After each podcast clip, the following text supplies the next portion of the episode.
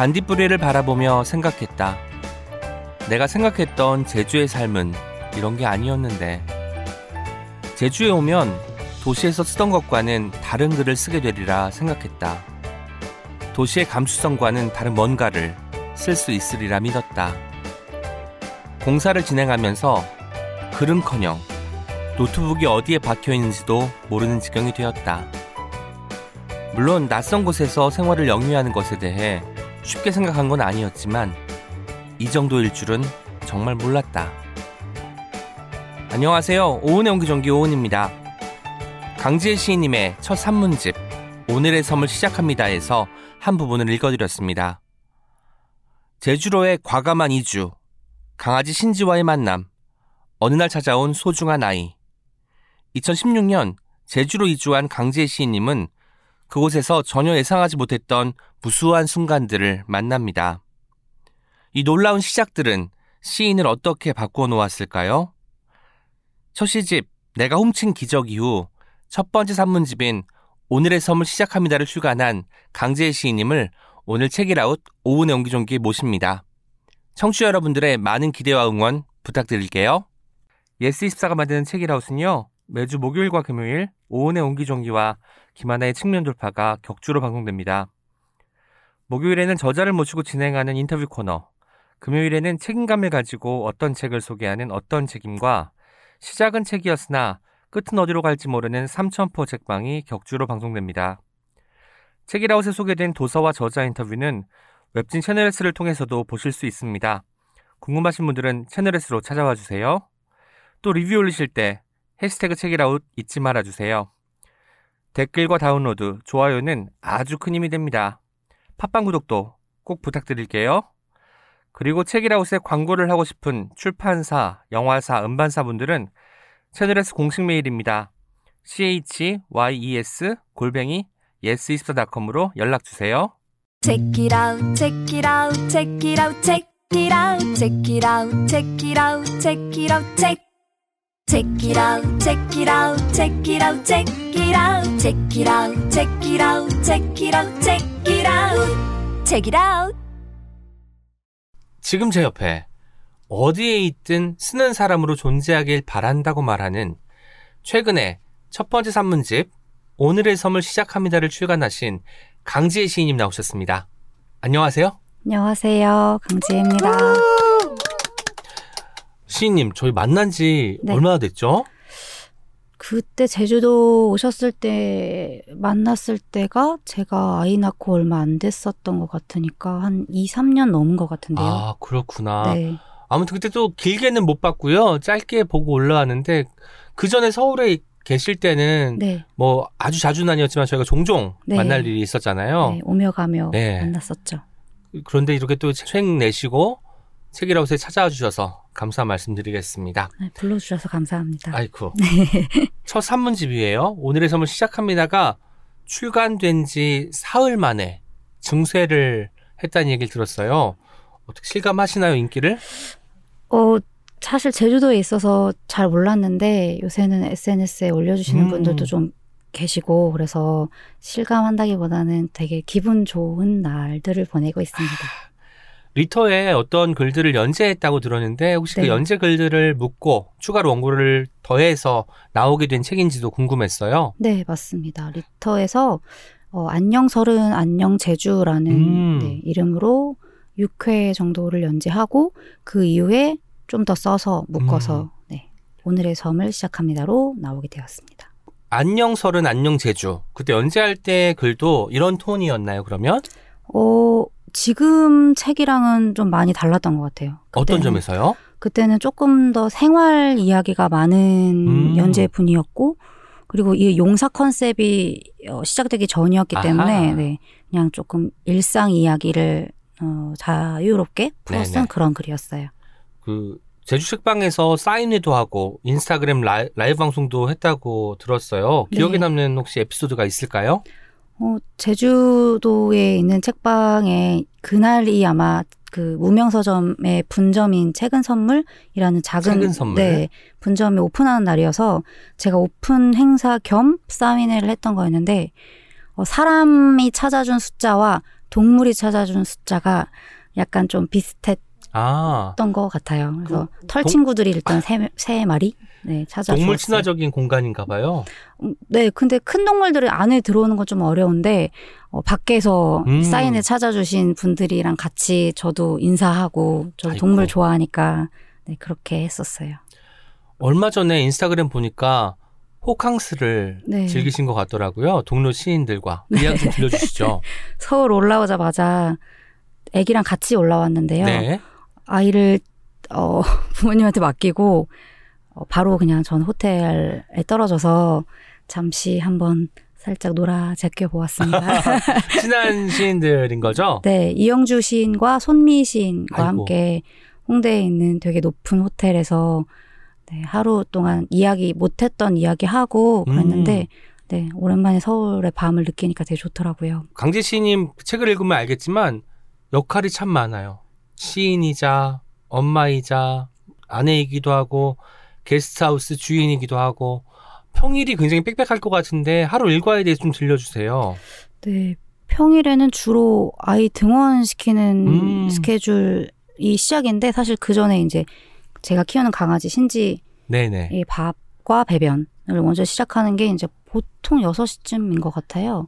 그래서 그때 시작해서 다시 조금 자고 아기 등원시켜 놓고 또 집 정리해 놓고 이제 어 중간에 운동 조금 갔다가 펜션 청소 이제 숙소 청소 갔다가 아이고. 그 다음에 아기 오면 아기 또 케어하고 또 아 그 전에 신지 산책 꼭 시키는구나 신지 산책 시키고 아기 케어하고 남편이 들어오면 같이 저녁 먹고 어 아기 보다가 아기 재우고 재우고 나면 이제 일어나서 출근 작업실로 출근해서 새벽 한 두세 시 이르면 두세 시 늦으면 다섯 시까지는 작업하고 다시 잠드는 그리고 또 일어나는 패턴이네요.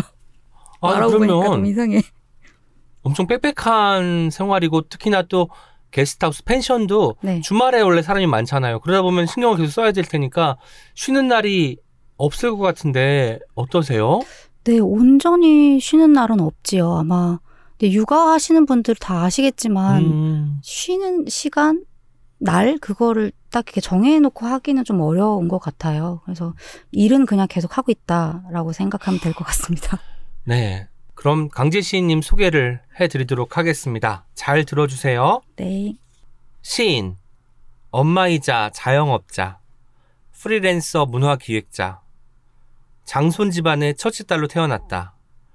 딸이 태어난 듯 실망한 할아버지는 이름을 옥경이로 하라고 했는데 그 말에 열받은 엄마가 옥편을 뒤져 뜻지 발그레 자를 쓴 지혜라는 이름을 지어주셨다. 풍선 공포증이 있는데도 흰 풍선 좀 흔들던 H.O.T를 좋아했던 학창 시절이었고 지브리 덕후였다. 이상형은 하울. 대학 때 입에 달고 다니던 말은 짜증난다였다. 온갖 일을 계획해서 처리하던 20대. 별명은 추진만 잘한다고 해서 강추진만이었다. 스무 살 처음으로 시다운 시를 썼을 때 교수님의 목소리로 그 시가 강의실에 울려 퍼졌을 때 부끄러운 동시에 느낀 희열이 지금도 생생하다. 시를 읽고 쓰는 순간이면 무채색으로 무심히 흐르는 시간 속에 화학 색이 번졌다. 신사동에 위치한 잡지사에 다니던 시절 걸어서 5분 거리에 있는 출판사에 직접 문학상 응모원고를 들고 갔다. 엘리베이터에서 만난 직원에게 홀린 듯 원고를 건네는 방식으로 응모했다.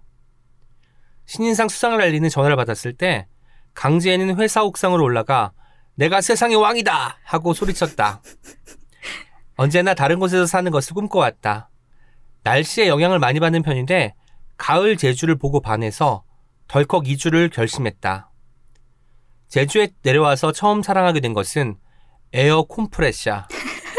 이것만 있으면 벌레든 먼지든 싸워 이길 수 있었다. 설령 지더라도 싸울 용기를 낼 수 있었다. 강아지 신지의 생일만 되면 언젠가 바다 근처를 산책하다 만난 아저씨의 표정이 된다.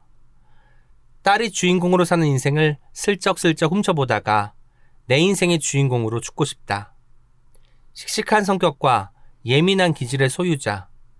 파란 꽃이 너무 좋다. 따분한 건 싫다. 위기에 처할 때면 귀여움만이 나를 구원한다라는 주문을 외운다. 여기까지입니다. 와, 진짜 이거 대박이다. 와, 뭐좀 수정하고 싶거나 보완하고 싶은 부분이 있을까요? 어, 아니, 없고요. 어떻게 다 이거를 모아 오셨는지 진짜 대단하십니다. 아이고, 저희 작가님의 역량이고요. 장손 집안의 첫째 딸이라고 해요. 어릴 때부터 어깨에 진 엄청난 무게가 느껴졌거든요. 실제로 어땠나요? 네, 좀, 뭐랄까, 항상 아들 같은 딸로 살려고 스스로 노력했던 것도 좀 있었던 것 같고, 음. 부모님들도 저에 대해서 좀 엄청, 뭐랄까, 쟤는, 어, 다부진 애야, 잘하는 애야, 이런 생각을 항상 하셨고, 그래서 착한 아이 컴플렉스가 어렸을 때부터 좀 있었던 게 확실히 느껴져요. 근데 그거 아이를 키우면서 제가 제 스스로 과거를 돌아봤을 때, 아, 어, 좀 뭐랄까, 저렇게 해맑게 자유롭게 못했었던 것 같다라는 음. 생각을 요새 들어서 좀 많이 하고 있어요. 강호경이었어도 상황은 달라지지 않았을 것도 같습니다. 네. 그 장손 집안의 첫째 딸이었기 때문에요. 지브리 덕후였고 네. 하울이라면 하울의 움직이는 성의 네. 하울 네, 노란 네. 머리 노란 머리였다가 까만 머리도 되고, 네, 네. 그렇죠, 하울이. 하울이 이상형이었군요. 네. 지브리 덕후면 지브리에서 나온 것들을 다 보셨겠어요? 다 보, 봤는데 약간 좀 짬뽕돼 있는 것 같아요. 오래, 오랫동안 안 본 작품들도 있고, 아, 계속 되풀이해서 보는 작품들도 있어서 조금 짬뽕돼 있긴 한데, 네, 거의 다 봤지요. 계속 되풀이에서 보는 작품이 뭔지 여쭤봐도 될까요? 센거치로 행방불명은 계속 보는 것 같아요. 좋네요. 네. 짜증난다라는 말을 달고 살았다고 해요. 당시에 네. 사실 근데 많은 대학생들이 네. 사소한 그쵸. 거에 짜증 냈던 시기인 것 같고 지금 사소한 것만 들어도 대박. 네, 맞아요. 그때 대박이 짜증난다가 아니었나 싶은데 음, 화가 많았던 시기였나요? 아니면 무엇에 그렇게 짜증이 났었던 것 같아요? 당시에? 그때 약간 그게 추임새처럼 썼던 말이었, 음. 말이었던 것 같은데, 주로 짜증난다라는 말을 하면서 모든 걸 다 해내는 친구였- 아, 있었지요. 그래서 아 뭐 그 당시에 이제 뭐 부학회장도 있었고 네. 시 동아리 회장 뭐 이런 것도 했었는데 아 짜증나 짜증나 하면서 열심히 합평도 하고 음. 열심히 막 그 과 행사도 준비하고 그랬던 것 같아요. 아, 그렇게 준비까지 하셨다는 거 보면은 강추진만이 아니네. 추진만 하는 게 아니라 실적도 낸 거잖아요. 그때는 지금보다는 훨씬 더 결과를 내는 시기였던 것 같네요. 그러면 그 렇지요. 그런데 아마도 그때도 주위에 있는 좋은 이제 집행부 친구들 또 다른 집행부. 네, 다른 도와준 후배들, 선배들이 있었으니까 가능했던 것 같아요. 저는 주로 추진만 하는, 또 그때도 그랬고, 어, 행사를 마련하는 거는 같이 음. 했던 것 같아요. 이따 이야기 많이 나누겠지만 오늘의 선물 시작합니다. 라는 책에서는 무수히 많은 시작이 등장하잖아요. 그러니까 어쩌면 시작이라는 것이 가져다주는 두려움보다는 설렘을 더 많이 느끼는 사람이기 때문에 음. 강추진만이라는 별명도 붙- 붙어졌을 것 같은데 어떤가요, 실제로는? 네, 맞아요. 저는 좀, 뭐라 해야 되지? 항상 그 끝은 창대하리라가 아니라 그 시작이 창대하리라인 편인 것 같아요. 시작하는 게 좀, 좀 다른 사람보다는 좀 쉽게 음. 시작하는 것 같고, 그래서 항상 마무리를 어떻게 해야 될지 좀 모르는 타입이기도 하고요. 시 쓸 때도 살짝 시작할 때는 확 진입했다가 마무리해서 항상 조금 우물쭈물 하는데, 근데 그거를 좀 최대한 안 하려고 노력을 해도 성격 자체가 약간 그런 것 같더라고요. 그래서 좀 최대한 뭔가 안 하려고 노력하는 제 성격도 음, 지금은 받아들이려고 생각하고 있습니다. 용두삼이가 아닌 용두용미가 되는 그날까지 네. 노력을 해야겠네요. 감사합니다. 사실 가을 제주를 보고 아 아름답다 살고 싶다라고 생각은 할 수 있어요. 그런데 살겠어라고 결심하는 문제는 또 다른 것 같거든요. 이쯤 되면 금사빠가 아닌가 네, 이런 생각이 맞습니다. 들기도 해요. 네. 그 당시 상황 좀 들려주세요. 가을 제주는 한 번쯤 가보신 분들은 다 아시겠지만 일단 제주도에 늘 항상 그 인간을 가장 힘들게 만드는 게 습기거든요. 아 진짜 그 습- 제주도 습기는 좀 육지의 습기랑 완전히 다른데 여름철에 특히 여름철 그리고 봄 그리고 음. 겨울에도 사실 습기가 되게 있는 편이라 항상 좀 그게 힘든데 가을에 유독 습기가 없는 그 시즌이 있어요. 근데 그 시즌이 그 사람을 진짜 강력하게 매료하는 아, 시즌이고 그래서 그때 마침 또 제가 여행을 갔던 것 같아요. 지금 생각해 보면. 그래서 그때 그 바람 시원한 바람, 되게 맑은 밤하늘, 바다 뭐 이런 게 너무 걷잡을 수 없이 아름다워서 어, 이거 이 이런 데서 안 살고 어떻게 백이지? 약간 아. 젊은 날의 그런 시기 또 약간 있었던 것 같고 막 갑자기 빠져버리게 되었던 경험이 있습니다. 보통은 한 달 살기를 해본다거나 뭐 이런 식으로 좀 여지를 둔 다음에 큰 결정을 내릴 수도 있는데 네. 원래 머무는 것이랑 사는 것은 다르잖아요. 이렇게 네. 큰 결정을 내릴 수 있으니까 강추진만의 어떤 이름값을 네. 톡톡히 한 것이 아닌가라는 생각이 들었습니다. 맞아요. 에어 콤프레셔. 이게 대체 뭐 하는 거죠? 저는 잘 몰라서 그런데 아, 설명 네. 좀 부탁드릴게요. 에어 컴프레셔는 그 공사를 할 때 주로 쓸, 쓰는 도구인데요. 네. 이렇게 큰 공기 탱크가 있고요. 그리고 거기에 이렇게 어 호스 같은 게 연결이 되어 있는 음. 기구예요. 그래서 그 호스 끝을 여러 가지로 바꿔 낄 수 있어요. 아, 그거를 이제 타카핀을 꽂는 그런 그 타카 걸로 그걸로도 바꿔 낄 수 있고 거기에 그냥 에어 컴프레셔 그 어, 바람을 분사하는 것을 그 총처럼 총 앞에 총구를 아. 바꿔 끼듯이 뭐 샤워기 그거 네, 가는, 네. 가는 것처럼 가는 거군요. 네, 그래서 그렇게 바꿔 낄 수 있는데 그때마다 그래서 그 기, 앞에 바꾸는 그 도, 대가리에 들어가 있는 그 기구를 되게 극대화 시켜주는 거죠. 아, 그 밑에 그 에어 탱크에서 힘을 한꺼번에 확 밀어주는 건데 그게 이제 공사할 때 주로 마지막에 마무리할 때 에어 컴프레셔 그 에어건을 끼워서 막 이렇게 먼지 같은 걸 막 털어내거든요. 아, 그러면은 머리끝부터 발까지 그걸 막 털고 그 공사 현장도 그걸로 막 털고 아. 그러면은 벌레가 사실 진짜 쉽게 퇴치가 가능한 한 그런 기능도 있어요. 엄청나게 그 강한 압력의 바람이 나오기 네. 때문에 이제 뭐 벽이고 네, 떨어져 네, 나올 네. 수밖에 없다는 거죠. 먼지나 벌레 이런 것들요. 네. 그래서 그것만 있으면 좀, 좀 뭐랄까, 그 리모델링 현장에 계속 있었으니까 네, 되게 뭔가, 어, 든든해지는 기분? 네. 그런 걸 느꼈던 기구입니다. 딸이 주인공으로 사는 인생을 슬쩍슬쩍 훔쳐보다가 내 인생의 주인공으로 죽고 싶다. 이 대목을 제가 읽어드리는데 왠지 오늘의 선물 시작합니다를 관통하고 있는 주제 음. 같은 문장 같더라고요.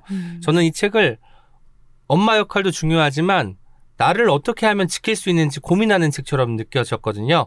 본격적으로 책에 대한 이야기를 하면서 여기에 대한 이야기를 나눠보겠습니다.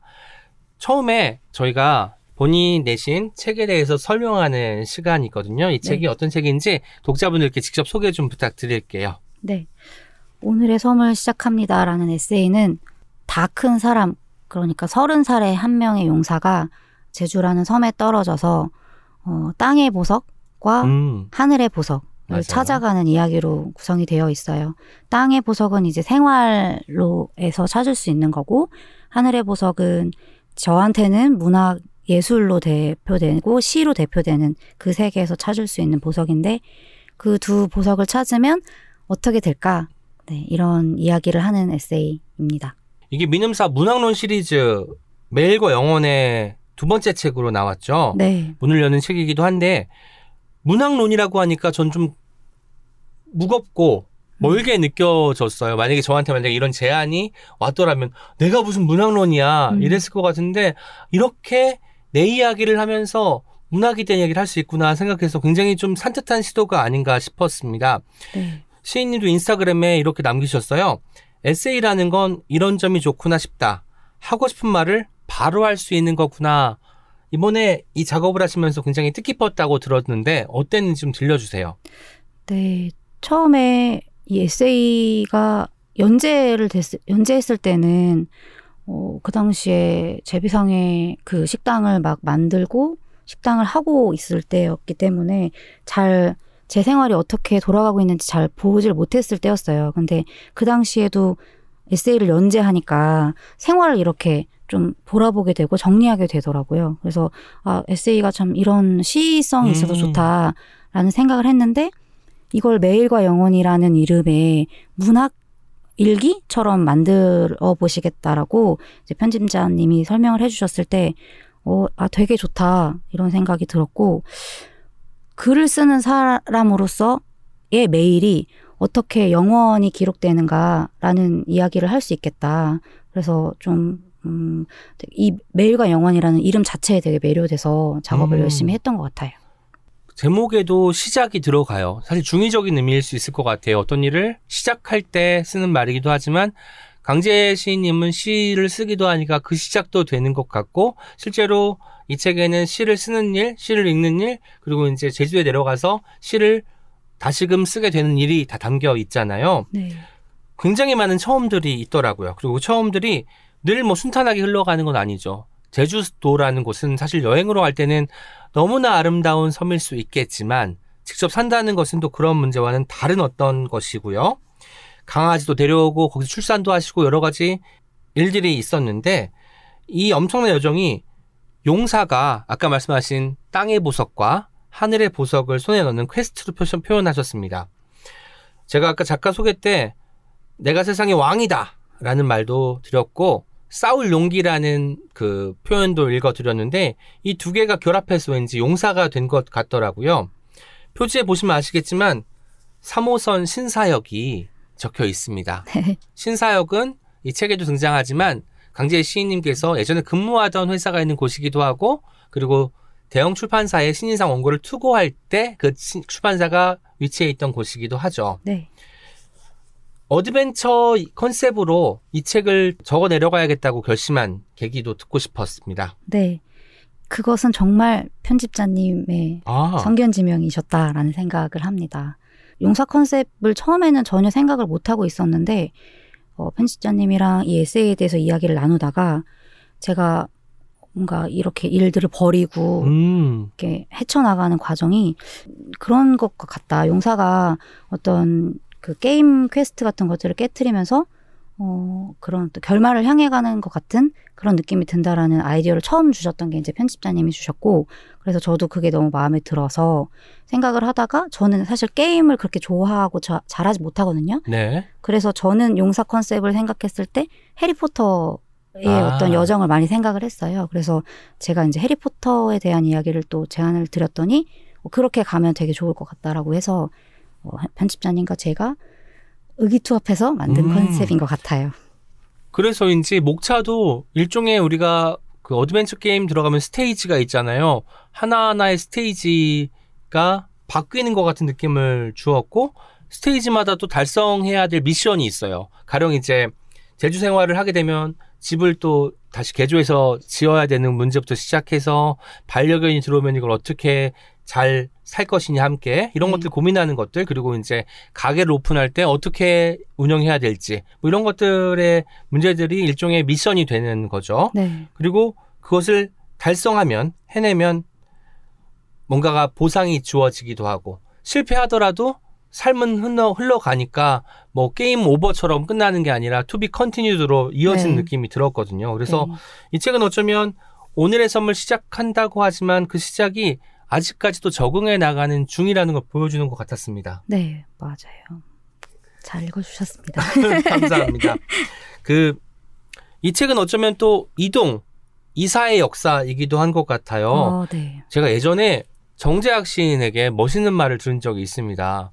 시인은 길을 내는 자래요. 음, 근데 왠지 강제 시인이 그것을 상징적으로가 아니라 물리적으로도 행하고 계시다는 생각이 들었습니다. 이렇게 이동과 이사가 잦을 수밖에 없었던 이유에 대해서 생각하신다면?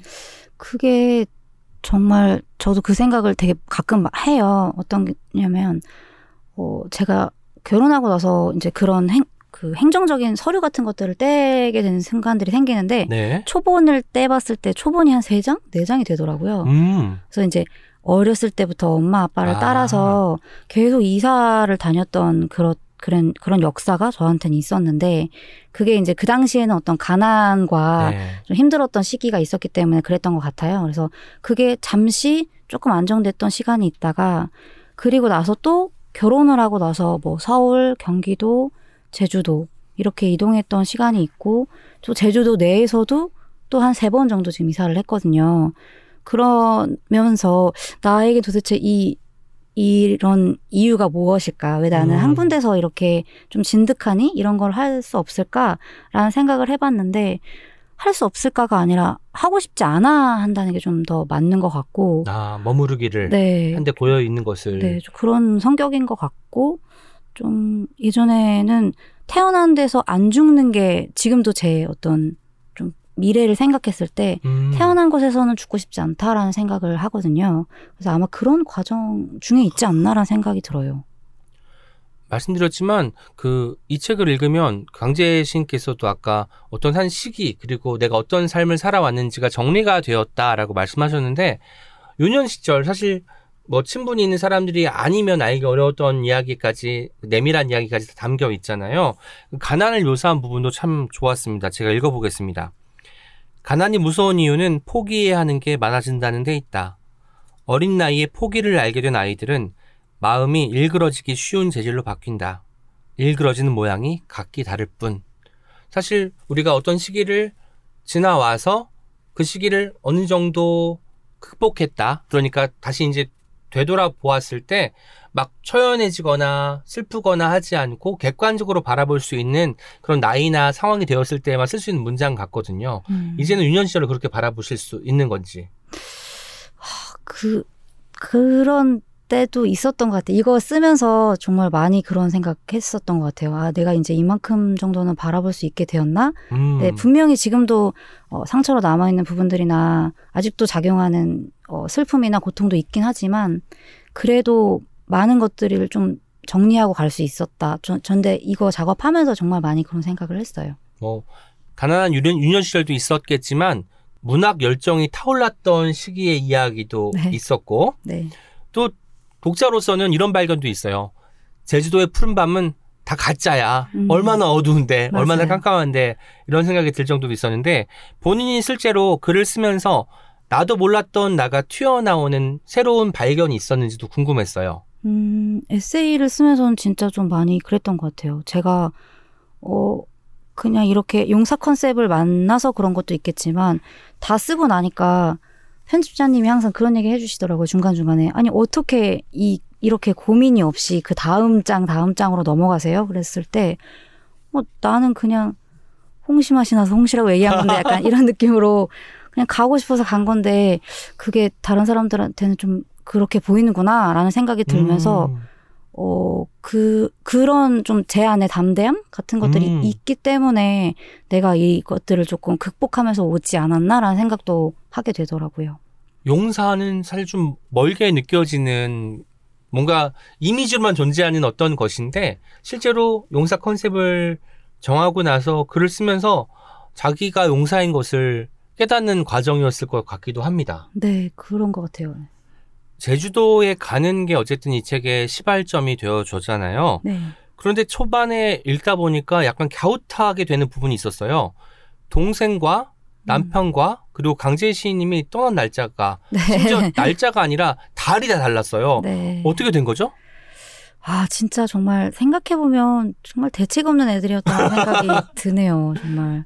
동생은 장, 그니까 그 전년에 떠나고, 남편은 전전 달에 떠나고, 저는 그 다음, 그러니까 제가 떠난 걸 기준으로 하자면 그렇게 된 건데, 어, 그냥 정말, 정말 생각 없는 애, 애들이었었던 것 같아요. 제가 가라니까 가, 가고, 음, 그러면 너 너는 먼저 갈래? 그랬더니 그래 내가 먼저 갈게 하고 동생이 떠나고 그러면 집이나 이런 걸 정리하고 나서 남편이 그러면 내가 먼저 갈게. 그리고 또 그리고 심지어 그때도 집이 없었거든요. 그래서 남편이 먼저 집을 구하러 갈게라고 떠나고 그 다음에 제가 그럼 구했니? 그럼 내가 이제 갈게 라고 제주도로 떠났었습니다. 아니 용사가 세 명이네요. 뭔가 야 거기 살만한지 좀 보고 와. 집 좀 구해봐. 그럼 나 이제 갈게. 음. 진정한 용사가 마지막에 이제 다 세팅이 되고 나서 갔더니 또 그 집도 근데 완벽하진 네, 않았어요. 맞아요. 사실 저는 이 책에도 많은 부분이 리모델링이 나오는데 네, 이건 리모델링 수준이 아니라 거의 재건축을 하는 느낌이더라고요. 네 정말 리모델링은 정말 함부로 덤비시면 안 된다라는 이야기를 이 자리를 빌어서 꼭 드리고 싶습니다. 제주도도 낡은 집이고 뭐 공사를 하다가 정화조를 발견했다는 이야기 뭐 이런 네. 것도 있는데 실제로 그렇게 집 수리를 해서 사는 분들이 많이 계신가요 제주도에는? 네, 많이 있는데 이제 그래도 좀 어느 정도 그 인테리어나 리모델링에 대해서 좀 알고 오시는 분들이 주로 많이 있는 것 같고요. 저희처럼 아무것도 몰라 모르는 상태로 시작한 사람들이 저희가 제주도에 입도했을 때 좀 많았어요. 음. 그러니까 그때가 약간 제주 이주 한 2.0세대? 약간 아. 이렇게 표현하는데 그 1세대들이 이미 와서 약간 제주 동쪽에 많이 자리를 잡고 있었고 그 말고 네, 그래서 동쪽이 약간 좀 집값이 올랐으니까 그러면 가고 싶어 하는 2세대들이 물색을 한 곳이 이제 서쪽에 좀 있었던 것 서쪽에. 같아요. 근데 제가 서쪽에 자리를 잡았는데 그래서 어떤 그 선배 세대들의 그런 경험치를 전혀 갖고 있지 않고 음. 그 제주 가옥에 대해서도 전혀 모르는 그래서 저 공사할 때 바로 가- 근처에 또 공사를 하는 친구들이 있었거든요. 네네. 그래서 근데 둘 다 아무것도 모르고 와서 막 뚝딱뚝딱 하면서 경험을 하면서 배우면서 네 하게 됐어요. 그 비용이 될 그 비용이 없으니까 비용 절감과 그렇죠. 여기 네. 노동력은 있으니까 이렇게 이제 그 본인들의 몸으로 이렇게 네. 부딪힌 셈이고 셈이군요. 네네. 아이고 뭔가 강추진만의 어떤 정체성과 딱 부합하는 것 같기도 합니다. 네. 처음에는 식당을 하셨어요. 네. 식당을 하셨다가 지금은 또 그 펜션으로 네. 숙소로. 바뀌었고 네. 그 사이에 이사도 두어 번 하신 것 네. 같고요. 정말 용사의 모험은 끝이 없다라는 생각이 드는데 저는 더 어드벤처러스한 것이 뭐냐면 강지혜 작가님의 정말 하는 일이 너무 많다. 음. 일단은 육아를 하시는 어머니들 아시겠지만 그것만으로도 하루가 꽉 차잖아요.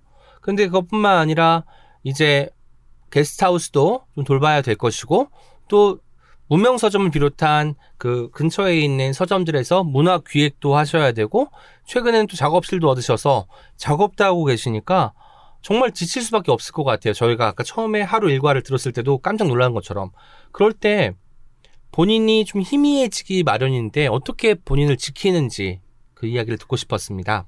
저를 계속 지켜가는 과정을 지금도 계속 배우고 있는 것 같아요. 아, 그래서 어, 혼자서 있는 시간을 좋아하는 사람이구나. 또 그런 되게 복잡한 과정, 그 빽빽한 일상 중에서 깨닫게 됐고요. 음, 제가 아, 혼자 있어야만 나는 충전이 되는 사람이구나를 그렇게 알게 되어서 작업실에 가는 게 일을 하러 가는 것도 분명히 있지만 작업실에 가는 게 쉰다라고 생각을 하면서 가기도 해요.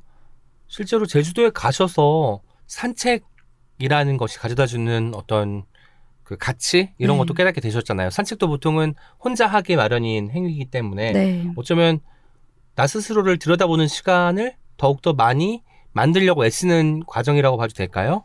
네, 산책도 지금은 이제 강아지랑 아이랑 하는 산책이 훨씬 더 많지만 예전에 좀 더 시간이 있었을 때는 혼자서도 많이 하려고 했었거든요.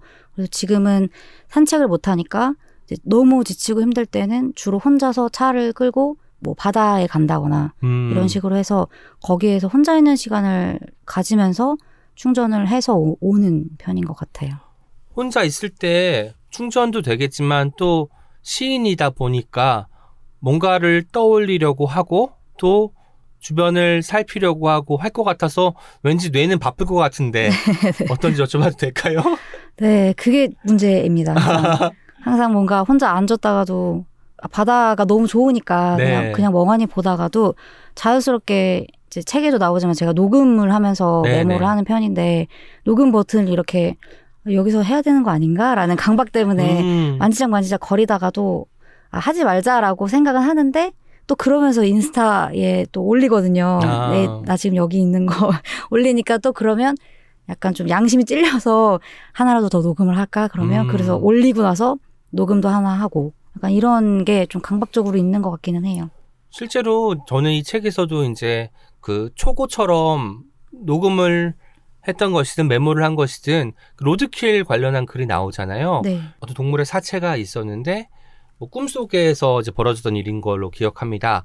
그런데 이제 사람들이 또 차가 많이 지나가고 하다 보니까 그 사체가 점점 작아지는 거죠. 뭐 닳거나 뭐 날아가거나 해가지고 나중에는 거기에 사체가 있었는지도 모를 정도로 희미해지는 그 과정을 쓴 글이 있는데 아 이게 초고인데 이게 시의 형태로 되면은 정말 놀라운 작품이 될 것 같다라는 생각을 했었습니다. 혹시 그거를 실제로 시로 옮기셨는지 궁금했어요. 어, 그거를 쓰고 있는 중인데요. 아, 지금도 약간 좀 그게 꿈이 아니라 사실 실제로 일어났던 일이기 때문에 좀 접근이 좀 뭐랄까 어, 쉽지 않았던 것 같아요. 그러니까 음, 죽음 어떤 존재의 죽음에 대해서 사람들이 너무 쉽게 무뎌지는 것이 어, 그리고 또 그 사람 중에 제가 있다라는 게 너무 좀 슬프기도 하고 네.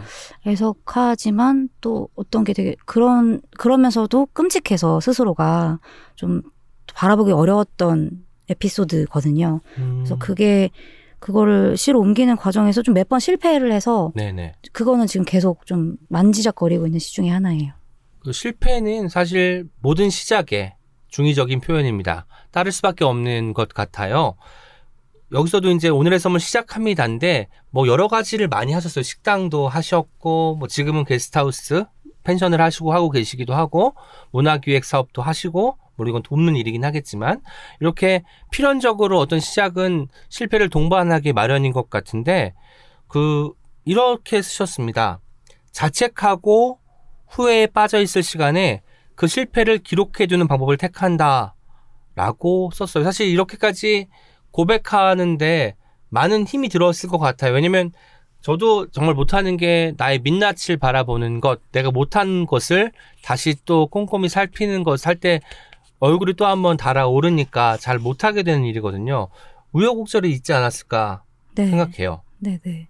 쓰는 사람으로 산다는 정체성을 발견하는 게 일단 가장 음, 어, 좋았고 어, 유력했고 그 실패를 통해서 처음에는 자책감만 간, 잔뜩 있었을 시기가 있었는데 네네.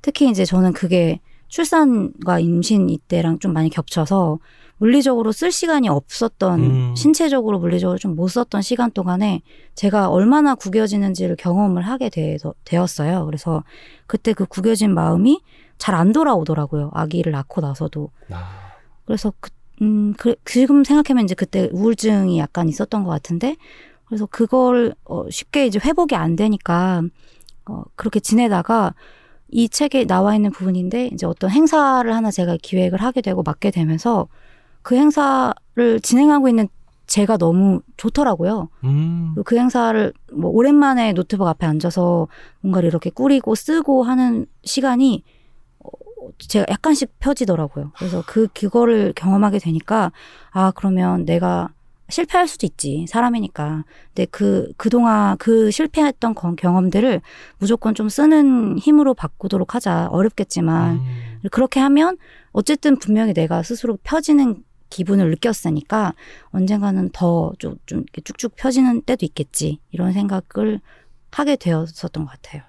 마치 우리가 어드벤처 게임을 하다 보면 용사가 새로운 스킬을 습득하였습니다. 라고 해서 뭔가 몸에서 이렇게 광이 좀 나는 때가 있잖아요. 그런 음. 느낌이 아니었을까라는 네. 생각을 잠깐 해봤습니다. 음, 동생이 중간에 다시 무트로 네. 돌아오게 됩니다. 그 전에 이제 식당 겸 술집을 함께 운영을 하던 주체였던 거죠. 그런데 사실 그 뒤에 이야기도 궁금하더라고요. 어쨌든 의기투합을 해서 뭐 제주도 같은 경우는 그 성수기와 비수기가 또 확연히 갈리는 지역이다 보니까 네. 식당에 손님이 있어야 되는데 세 분이 나란히 앉아 있는 광경을 또 기록하시기도 했잖아요. 네. 그리고 이제 후기에는 뼈 아프게 뭐 새겨졌다라고 하면서 솔직하면서도 뭔가 내밀한 감정을 다 드러내셨어요. 동생에게 미안함도 네. 표현하셨고 나의 아픈 마음도 다시 한번 또 들여다볼 수밖에 없었던 이야기를 하고 있는데 그때 이제 동생이 무트로 가기로 결정하고 어떤 기분이 들었습니까?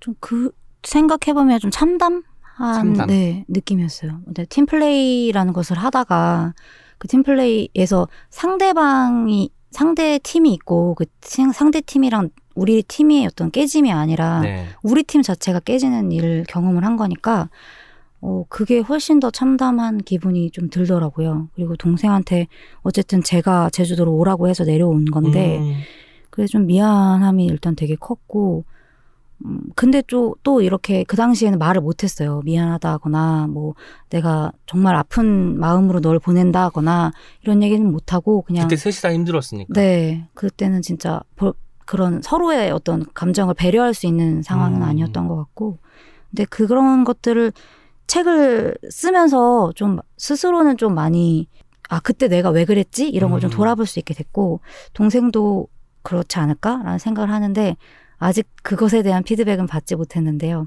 네, 읽고 있는 중이라고 하더라고요. 네. 책. 실패라는 것은 뭐 숨기려고 애쓰고 싶은 과거일 수도 있겠지만 어쩌면 나에게 이 경험에서 배움을 일깨우게 하는 것도 있을 것 같아요. 뭐 무수한 실패를 우리는 앞으로도 계속 해나갈 것 같지만 그때의 실패가 강재 작가님에게 얻게 해준 게 있다면 뭘까요?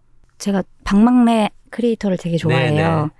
근데 그 크리에이터님께서 하시는 말씀 중에 실패가 뭐요? 했다는 증거예요. 이, 이게 아. 있더라고요. 근데 제가 그, 그 말을 듣고 좀, 아, 되게 좀 뼈를 맞은 기분이었거든요. 음. 그래서, 아, 나 실패를 다 자책하는 걸로만 끝나면 거기서 끝일 수 있겠지만 그게 내가 했다는 증거로서 남긴다고 하면 분명히 나한테 돌아오는 게 있겠구나. 그리고 다행히 또 저는 쓰는 사람이니까 음. 그럼 그걸 기록하는 사람으로까지 가면 분명히 나한테 남아 있겠구나라는 생각이 들어서 지금은 많이 쓰는 사람으로서의 저를 좀 더 단단하게 만들어준 경험이었죠. 삶에서 생활에서의 실패가 글쓰기에서에는 어떤 그 빛이 될 수 있다는 이야기를 해주셨습니다. 저 같은 경우는 만약에 그렇게 첫 번째 이제 열었던 식당이 잘 안 되면 다시 서울로 올라왔을 것 같아요. 음, 네. 그런데 그래도 제주에서 계속 머물러야겠다라고 생각하신 이유가 궁금했어요. 아, 그거를 진짜 좀 많이 질문을 받기는 했었어요. 그러면 망했으니까, 아, 망한 건 아니지만, 약간 좀 어떻게 그냥 거기서 버틸 수 있었냐라는 네. 이야기를 했는데, 그게 아무래도 저는 좀 주요했던 게 제가 임신을 했던 기간이었기 때문에 아, 그랬던 것 같아요. 임신해서 아이를 어쨌든 제주도에서 낳고 싶다라는 생각이 그 당시엔 좀 강했고, 음, 그래서 좀 버텨보자. 여기서 그러면 원래 그리고 제가 제주도에 내려가기 전에는 저는 숙박을 하고 숙박업소를 하고 싶었거든요. 네네. 남편은 이제 식당을 하고 싶어 했고 그래서 그러면 숙박업소를 하면서 좀 더 버텨보자 이런 생각을 하게 됐던 것 같아요. 아이 이야기를 하시니까 생각나는데 이제 제주와 그 강재 작가님의 정체성을 하나씩 연결해 보겠습니다. 엄마로서의 일인데요. 책에도 등장하는 이소호 시인께서 네. 그 강재 시인이 이제 출산을 하시기 전인지 후인지는 모르겠지만 어쨌든 엄마 선물을 사기 위해서 백화점에 갔는데 육아용품점에는 엄마를 위한 것은 하나도 없고 다 아기 옷, 뭐 딸랑이 뭐 이런 것만 있어가지고 아니 엄마한테 선물하고 싶은데 엄마한테 줄 게 없구나라는 이야기를 한 적이 있어요. 그때가 참 아릿했을 것 같은데 어땠나요?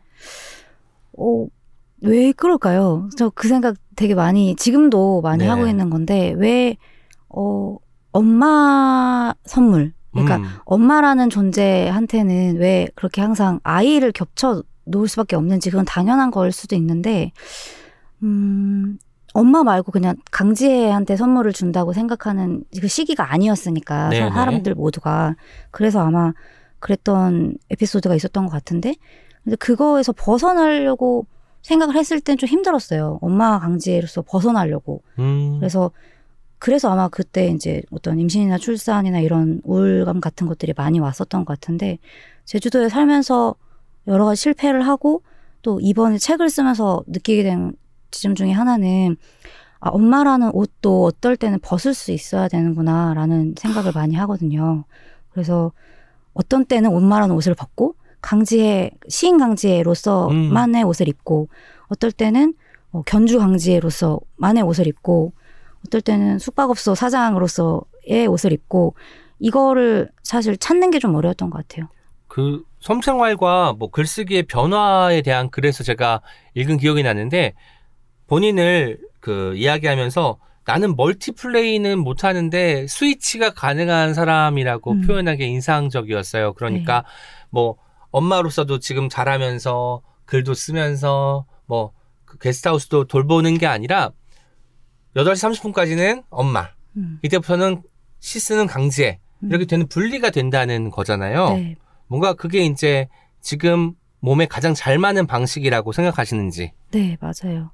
방금 궁금 제가 왜 그럴까요라고 말했던 그 지점이랑도 연결되는 것 같은데 많은 사람들이 엄마라는 존재를 생각하면 멀티플레이어라고 생각을 하는 것 같아요. 네. 그래서 아마 그런 답답한 지점들이 있는데 음 그냥 옷을 벗으면 되고 스위치를 껐다가 키면 되는 건데 음 그 그거를 참 어려워하고 본인도 어려워하고 음. 주위 사람들도 엄마라면 당연히 모든 걸 다 해야지라고 생각을 하니까 네 그런 얘기를 들었었는데 제가 스위치로서의 저를 자각하고 나서는 확실하게 포기할 수 있는 부분은 포기하는 부분이 생기, 생겼거든요. 그래서 끈 것을 다시 뭐 켜지 않은 이상은 꺼져 있는 상태이기 네. 때문에 그래서 남편이 좀 도와주는 부분도 그런 데서 생겼어요. 아. 예를 들면 저는 이제 집안 가사 일 중에서 음식 부분에 대한 스위치는 꺼놨습니다. 아 네 그래서 그분이 또 요리사니까 네, 또 좋아하고 잘하기도 하는데 사실 좀 어, 피곤해해요. 일 끝나고 들어와서도 자기가 음식을 해야 되니까. 네네. 근데 그게 어, 꺼져 있어라고 말하니까 확실히 좀 더 해주더라고요. 그게 켜져, 그게 멀티플레이어가 아니라는 거를 인지시키니까 음, 네, 잘 되더라고요. 꺼져 있어라는 말이 참 중의적으로 들릴 것 같습니다. 듣는 사람 입장에서는요. 아, 네. 두 번째는 첫 번째 엄마와 제주도 연결해서 들었고요. 두 번째는 시인입니다. 저는 이런 이야기를 많이 들어요. 지역에 이제 서울에 있다가 몸담고 있다가 지역으로 내려간 시인들이 내려가서야 깨닫는데요. 아, 문학이라는 것 그리고 이제 우리가 뭐 말하는 문단 뭐 이런 것을 실체는 없는 용어긴 하지만 이게 다 수도권 중심으로 돌아가기 때문에 지역으로 내려가는 순간 조금씩 잊히기 시작한다는 거예요. 그래서 청탁도 왠지 안 오는 것 같고 독자들에게도 잊히는 것 같고 이런 생각이 드는 경우가 많이 있다고 하는데 지혜 시인은 어땠는지 궁금했어요. 네. 그런 시기가 분명히 있었고, 처음에는, 아, 이걸 알고 내려왔는데, 이렇게 진짜 이렇게 좀 약간 잊어진 사람으로 남는다는 게 좀 되게 씁쓸한 일이구나, 네. 라는 생각을 많이 했었는데요. 근데, 어, 쓰는 사람으로서의 정체성이 조금 더 분명해지는 일들이 몇 번 생기면서, 음. 그, 그렇다면 이것을 어, 역 이용하자. 그러면 지방에 있는 쓰는 사람으로서의 정체성을 좀 더 다른 사람들한테 보일 수 있는 것들을 어. 만들자. 뭐 약간 이런 생각을 했던 것 같고, 네. 그래서 시가 좀 변화한 것 같아요. 제가 사실 이 책에도 실려 있는 시도 이제 있지만 시에 뭐 자연이 많이 들어와 있는 것 같고 네. 우리가 사실 자연을 쓸 수 있는 경지는 저 같은 경우는 굉장히 나이 들어야 뭔가 자연을 보는 눈이 열릴 것 같은데 네. 일상의 일부로서의 자연, 나의 생활을 펼치게 해주는 곳으로서의 자연이 자연스럽게 자연이 자연스럽게 녹아드니까 시가 참 좋더라고요. 뭔가 그래서 시를 보는 눈도 좀 달라졌을 것 같은데 여기에 대한 얘기도 들려주세요. 네, 그 자연이 자연스럽게 등장하게 된 것은 시간, 시간이 되게 중요한 것 같아요. 시간. 그러니까 나이가 들어가면서 자연이 좋아지는 게 아니라 시, 자연이랑 함께하는 시간이 많으니까 아, 네, 자연스럽게 감각하게 되는 네, 자연이 있었고 그런데 그 자연이라는 것이 어, 인간이 생각했던 것보다 그러니까 젊은 날에 제가 생각했던 네네. 것보다 훨씬 더 입체적이고 훨씬 더 강력하고 되게 힙하고 핫하더라고요. 그래서 저한테는 음. 그게 엄청 감각적으로 오니까 그것들을 자연스럽게 쓰게 됐고 뭐 그렇다 보니까 이 뭐랄까 시를 다른 사람들의 시를 읽을 때 그 시를 쓰는 사람 시인의 또는 그 화자의 공간에 대해서 좀 좀 더 집중하게 되는 아. 지점이 또 생기기도 했어요, 확실히. 방금 감각이라는 용어를 사용하셨는데 이런 대목도 있습니다. 자연은 감상하는 게 아니라 감각하는 것이라는 대목에도 좀 밑줄을 그어놨는데 이 책에는 감각이라는 단어가 좀 많이 등장을 해요. 그래서 저는 이 책을 읽고 나서 강지혜 시인은 여전히 외로움이라는 감정을 중심에 둔 음. 감각의 변화를 추구하고 있구나라는 생각이 들었습니다. 이 감각의 변화가 어떻게 이루어지고 있다고 생각하세요? 어, 예전에는 감각이라는 게 저라는 큰 덩어리 안에 있는 거라고 생각을 했거든요. 그런데 이젠 그게 아니라 저라는 덩어리에 외피를 전부 다 감각이 음. 둘러싸고 이- 있었구나. 그러니까 그게 내가 뭔가 선택할 수 있는 게 아니었구나라는 생각을 많이 하게 됐고요. 그게 어, 뭐랄까 도구로서의 감각이 아니라 그냥 정체성으로서의 감각이 저한테는 좀 더 지금은 많이 느껴지는 것 같아요. 아, 어떤 것을 감각하기 위해서는 우리가 신체 부위를 활용해서 이제 잡거나 맞거나 뭐 이렇게 할 수 있을 텐데 그게 아니라 그냥 정체성으로서의 감각을 받아들이게 되셨다고 하니까 처음에 이야기 드렸지만 그 예민함이 더 음. 벼리어질 수도 있겠다. 네. 그럼 또 새로운 시가 등장할 수 있겠다는 생각이 듭니다. 두 번째 시인에 대한 이야기 나- 나눠봤고요. 세 번째 어떤 역할, 문화 기획자 이야기를 안 할 수가 없을 것 같아요. 아무도 안 불러주면 내가 부르지 뭐 라고 생각하는 대목도 있었고요. 여기서는 직접 예술과 문화 관련 일을 만들려고 애쓴다라는 대목에서 아까 말씀드렸던 용사의 자세가 음, 느껴졌어요. 그런데 사실 우리가 익숙한 곳도 아니고 제주라는 뭔가 낯선 곳에서 어떤 것을 기획하고 꾀하고 도모한다는 게 쉬운 일은 아니었을 것 같거든요. 음. 그 일을 시작하고 지금까지 이어올 때의 어떤 그 심경의 변화에 대해서 좀 들려주세요. 제주도에 처음 갔을 때 아까 말씀해 주셨던 그런 어떤 막 잊혀짐? 작가로서 잊혀짐 같은 것들을 경험하고 있다가 그 책에도 등장하는 무명서점에서 약간 그런 사업을 기획한 거를 제안을 해 주셨어요. 음. 그래서 제안으로서 처음에 시작을 했는데 이게 생각보다 저한테 또 잘 맞는 옷이더라고요. 그리고 또 추진만 의 어떤 그 자질이 가득하니까 네.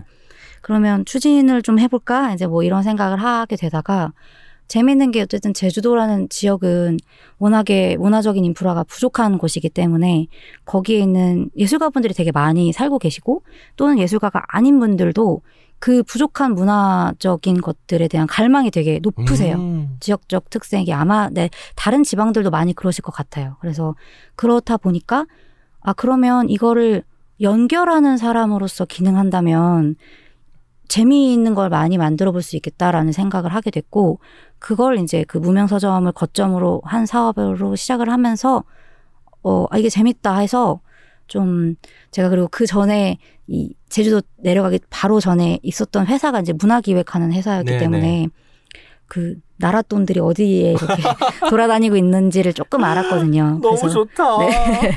그래서 그거를 이제 지원 사업을 좀 따서 그럼 이런 것들을 해보자 약간 요렇게 생각을 하게 되었죠. 또 기획서를 써본 사람이었으니까 아, 이 기관에서 요구하는 서류를 어떤 식으로 작성하면 그 될 가능성이 높아질 거야도 아셨을 것 같아요. 네, 좀 조금 제가 항상 1차까지는 항상 붙는 타입이거든요. 네. 서류를 잘, 잘 아. 이렇게 하는 타입이라. 그렇게 또 리모델링 많이 하셔도 겸손하게 조금은 알게 됐다.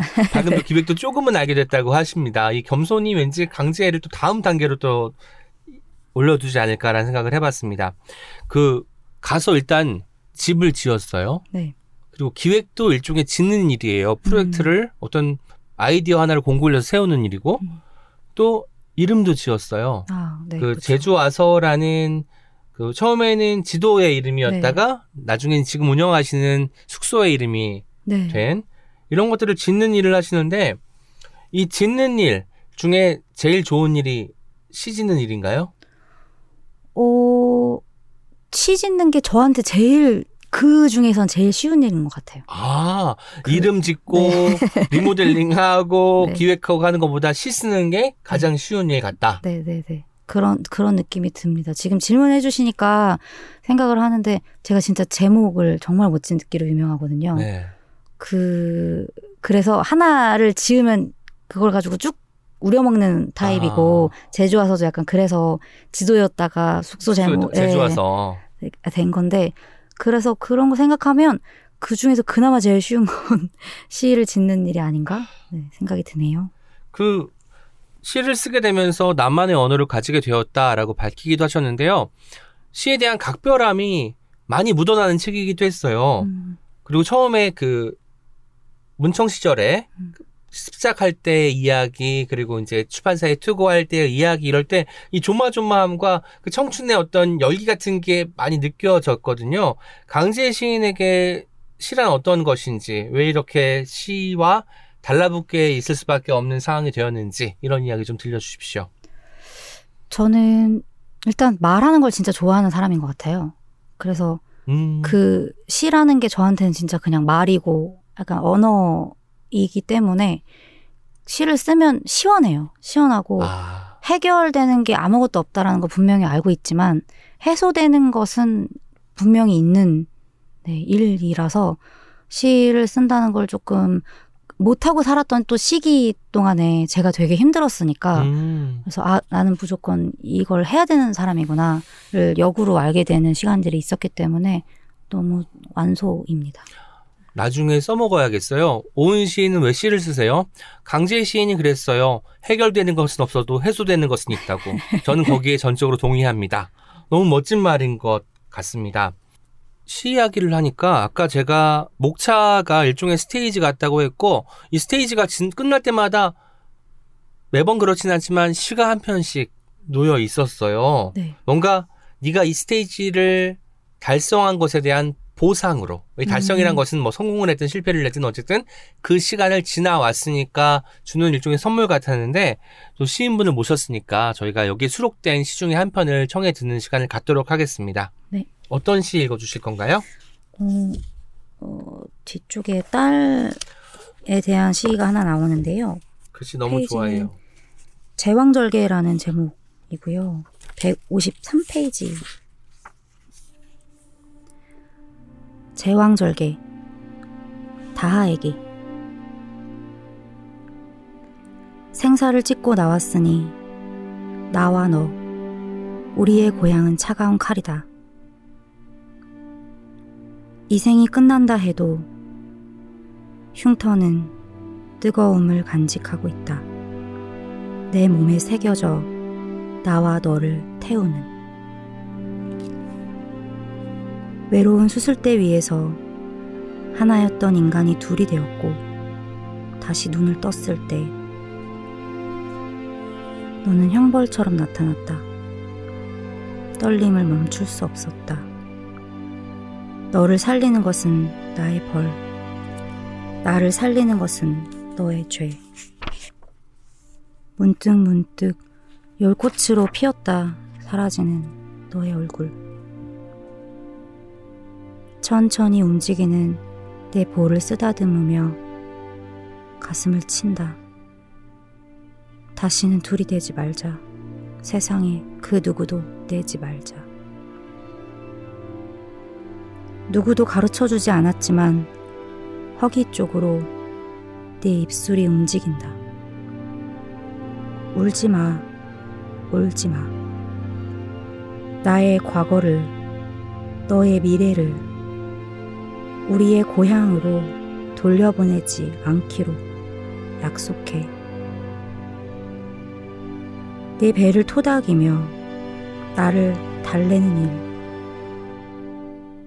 그것만이 이 차가운 칼 끝에서 내가 할 수 있었던 처음이자 마지막 사랑. 와 낭독 너무 잘하시네요. 제가 굉장히 좀 배우고 싶은 점이 많은 낭독이었고요. 이 시는 굉장히 좀 그 뭐랄까 낯선 감각이 느껴지는 시였어요. 우리가 보통 아이가 태어나면 아 엄청 사랑스럽다 또 하나의 멋진 생명이 이 세상에 탄생했구나라는 어떤 경외감 같은 것을 갖게 마련인데 그것이 아니라 엄마와 아이로서 그리고 생명과 생명으로서 이것을 지켜보면서 쓴 시여서 조금 더 냉정하고 냉철하게 쓰인 시 같아요. 어떻게 쓰인 시 이야기 좀 들려주세요. 네, 제가 어 저희 엄마의 배에도 이제 상처가 있는 게 제가 제왕절개로 태어나서 그리고 또 제 딸도 제왕절개로 제가 아이를 낳아서 어 가끔씩 이렇게 엄청 피곤하고 힘든 그물 신체적으로 좀 피곤하고 힘들 때 상처가 아직도 조금 이렇게 간지럽거든요. 아, 가렵고 약간 조금 불쾌한 느낌이 든다거나 여기 상처가 있다는 것을 자각하게 만들어주는 네. 신호가 온다는 거죠. 네, 엄청 약간 그게 이제 면역력이 떨어져 있을 때 음, 주로 이제 많이 그래요. 피곤하고 그럴 때. 근데 그 상처에 대한 감각을 하게 되면서 뭔가 어, 생각이 이제 시작됐던 시고요. 그렇게 시작됐던 시인데 그래서 음, 일단 제왕절개 의 어떤 과정이나 이런 것들이 저한테 되게 생경하고 그리고 좀 두려웠거든요, 엄청. 네. 네, 어쨌든 큰 수술이고 뭔가 내 몸을 찢고 나오는 존재라는 게 이- 있는 있게 되는 거고 눈을 떴다 어, 감았다 뜨면 그래서 그런 감각들이 어 생각이 났었을 때 적게 된 거였는데 처음에는 쓸 때는 조금 어 좀 어렵게 접근을 했는데 어, 쓰면서는 되게 금방 쓰게 됐던 시 음. 중에 하나고요. 시에 사랑이라는 얘기를 좀 잘 안 쓰려고 그러거든요. 네. 그, 그 사랑이라는 단어가 주는 그 뭐랄까 광범위함이 저한테 조금 두려운 음. 어휘 중에 하나예요. 근데 이 감정을 사랑 말고 다른 걸로 표현할 수 있을까? 음. 그래서 좀 되게 광범위하지만 명징한 단어를 진짜 오랜만에 쓴 시이기도 해서 저한테도 되게 좀 의미가 있는 시입니다. 마지막에 한 행을 차지하는 게 사랑이라는 두 음절이잖아요. 뭔가 좀 분명해지는 느낌이 들었어요. 광범위하지만 여기서 말하는 사랑은 아, 딱 이 사랑이구나라는 느낌이 왔었습니다. 뒤에 이제 시인의 말 같은 게 붙어 있는데 딸에게 동료 의식을 갖고 있다라는 부분이 전 너무 좋았어요. 네. 이 부분에 대해서 좀 설명을 해주시죠. 동료 의식이란 건 어떤 것에서 기인하는 거고 음. 어떤 것을 지향하는 걸까요? 음. 어, 어머니한테서 느꼈던 감정 같은 것들이 딸한, 딸이 저한테 느낄까? 이런 생각을 요새 많이 음. 해요. 그러니까, 어, 여성으로서, 어, 사회를 살아간다는 게 엄청, 어, 요즘 같은 경우에는 위험, 그러니까 안전을 보장받지 못하는 네네. 지점들이 분명히 있고, 그런데 그것들을 안전이 보장받지 못합니다. 그러니 좀 더 안전하게 해주세요라는 것을 말하는 것도 어려운 지점들이 있고, 그리고 그게 어떤 지금 딸을 키우는 부모의 입장으로서 항상 좀 고민되는 지점이기도 하거든요. 근데 그게 음, 내가 경험했던 불편함과 두려움을 내 자식도 경험하겠구나, 그렇게 살아갔겠구나를 생각을 하니까 어, 엄마로서 딸의 손을 잡기보다는 동료로서 잡고 가면 이 친구가 좀 더 좋은 세상에서 살 수 있게 되지 않을까라는 생각이 들어서 동료 의식을 많이 두려고 해요 딸한테. 네. 엄마로서가 아니라. 다하가 그 따님 성함이죠. 아까 부제로 네네. 나왔지만 그 어떤 말을 알아듣기 시작하면 이 방송을 꼭 들려주면 좋겠습니다. 네 그럼 좋겠어요 저도 어드벤처 게임은 저장이 가능했거든요. 음. 그러니까 세이브를 해놓는다고 하죠. 뭔가 하다가 잘 안 풀리면 그때로 돌아가서 다시 플레이를 할 수 있는 거예요. 지금 사실 불가능하지만 2016년 6월 그러니까 처음에 제주도에 발을 들었을 때 강지혜를 생각하면서 2021년 5월의 강지혜가 어떤 말을 건넨다면 무엇을 하고 싶으세요? 과거의 나에게 너 그때 그거 하면 안 됐어. 이것부터 조, 이것부터 조- 시작해서 어떤 것이든 좋습니다. 진짜 그거 딱 두 개 얘기해 주고 싶은데요 일단 부동산을 사라 부동산을 사라. 땡빚을 져서라도 부동산을 아. 사라 네. 안 산 걸 후회하게 될 것이다 그리고 이제 어, 가족이랑 일하지 마라 아, 네 그 두 가지는 진짜 말해주고 싶어요 제주도의 그 부동산 가격이 많이 올랐군요, 그 사이에. 어, 그 사이에 많이 올라도 사실 서울보다는 확, 확실히 그렇게 세지 않은데요. 근데, 어, 네. 좀 어리석었다. 음. 네. 그때, 진짜 그때 조금의 대출을 받아서 샀다면 지금의 너의 안위가 이렇게 위협받진 않았을 것이다. 네. 이런 생각은 합니다. 안위는 보장이 됐겠지만 또 용사는 이동을 하고 이사를 해야 되는데 또그 자가 건물이 생긴다는 것은 또 한 곳에 발이 묶이는 것이니까 용사로서는 좀 어울리지 않은 것일 수도 있겠네요. 아, 네. 어, 부동산 안 산 게 어떻게 보면 이 책을 쓰는데 도움은 됐네요. 그럴 수 있겠습니다. 저는 이 책을 보니까 사실 강재 작가님, 강재 시인님의 지금까지 살아온 궤적도 느낄 수 있었지만 앞으로가 또 기대가 되는 거예요. 이렇게까지 많은 일을 수행해 오셨는데 왠지 제주도 삶을 언젠가는 또 끝내고 다른 곳에서 사실 것 같고 물론 이제 반하신다면 그렇게 또 빨리 결정을 하시겠지만 그리고 왠지 지금까지 해왔던 일과는 전혀 다른 일을 또 해보시지 않을까 싶은데 음. 앞으로 살아보고 싶은 곳, 해보고 싶은 것 이 두 가지 질문 드리도록 하겠습니다. 네, 살아보고 싶은 곳은 일단 여러 가지 문제가 해결이 되어야겠지만 그냥 마음속에서는 사실 일본을 좀 꼽고 있는데 일본? 네. 일본에 어 제가 워킹홀리데이를 갔다가 아이쿠. 동일본 대지진을 경험해서 돌아온 케이스거든요. 그래서 그때 2011년도에 네. 10년도에 일본에 갔다가 11년도에 돌아왔는데 약간 저한테 숙제로 남아 있어요. 일본에서 사는 것을 해보고 싶다라는 생각을 늘 해요. 아직 그 스테이지를 네. 완성 못하는 거야. 끝까지 네. 가야 되는데 네, 네, 도중에 이제 돌아왔으니까 용사로서 그 음. 스테이지에 끝까지 가야 될 거 아닙니까? 역시 용사 맞습니다. 그리고 꼭 해보고 싶은 것. 꼭 해보고 싶은 것은 음 제가 요새 사주 공부를 시작했거든요. 아이쿠 명리학의 또 세계에 발을 네. 들이셨습니다. 그래서 좀 약간 사주를 잘 이렇게 풀이해서 그걸로 재밌는 책을 만들 수 있으면 좋겠다는 아. 생각을 해요. 저도 조금 궁금해지는데요. 네. 나중에 사석에서 제가 또 여쭤보도록 하겠습니다. 그리고 시인이시니까 다음 시집에 대한 질문 안 드릴 수 없을 것 같아요. 내가 훔친 기적이 나온 지가 벌써 몇 년 됐죠? 횟수로는 거의 5년이 네네. 네, 됐어요. 슬슬 다음 시집 구상을 또 하실 것 같은데 네. 다음 시집 계획 좀 들려주세요. 다음 시집을 묶을 만한 정도가 꽤 있더라고요. 아이쿠 네, 잘 됐네요. 그래서 지금 한번 이- 일단 행사 지금 서울에서 예, 치르는 행사들이 끝나면 제주도에 음. 내려가서 지금 사실 쓰고 있는 에세이 작업하고 있는 게 있는데 네네. 그 에세이 작업을 끝내놓고 시집 작업을 착수할 생각입니다. 네, 이제 옹기종기 공식 질문 드리도록 하겠습니다. 청취자에게 영업하고 싶은 단 한 권의 책이고요. 영업이라는 것은 강력 추천 정도의 의미로 받아들이시면 좋겠습니다. 책에도 나와 있는 책인데 제가 분노와 애정이라는 책을 꼭 추천드리고 싶어요. 이 책은 모이라 데이, 데이비가 만든 책인데요. 모이라 데이비라는 작가는 사진 작가고요. 그 사진 작가가 어, 도리스 레싱, 실비아 플라스, 에드리언 리치, 어, 어슐러 르 귄 이런 음, 좀 큰 멋진 작가- 네. 작가들이네요, 다. 그 작가들이 엄마 됨이란 무엇인가를 쓴 산문들을 모아서 만든 네. 책이에요. 그러니까 모이라 데이비는 이 산문들을 엮은 사람인 네. 거네요. 근데 그 엮은 순서와 엮, 엮인 그, 그 흐름 같은 것도 너무 좋고요. 네네. 거기에 나오는 어, 챕터 챕터가 다 너무 어, 일단 창작자 여성 창작자 그리고 엄마인 창작자가 음, 어, 한 번쯤 꼭 읽어보시면 엄청 큰 고통과 위안을 얻을 수 있다라는 생각이 들어요.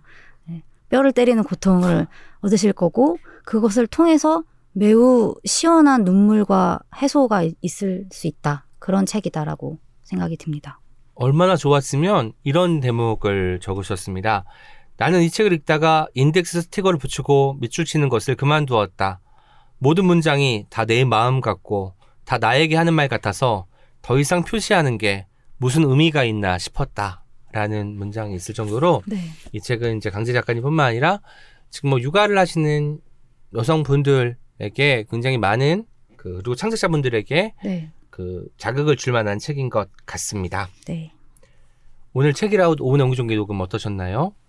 오랜만에 일단 오은 시인님 만나서 기분 좋게 녹음한 것도 있었고요. 서울이 주는 에너지는 또 다르네요.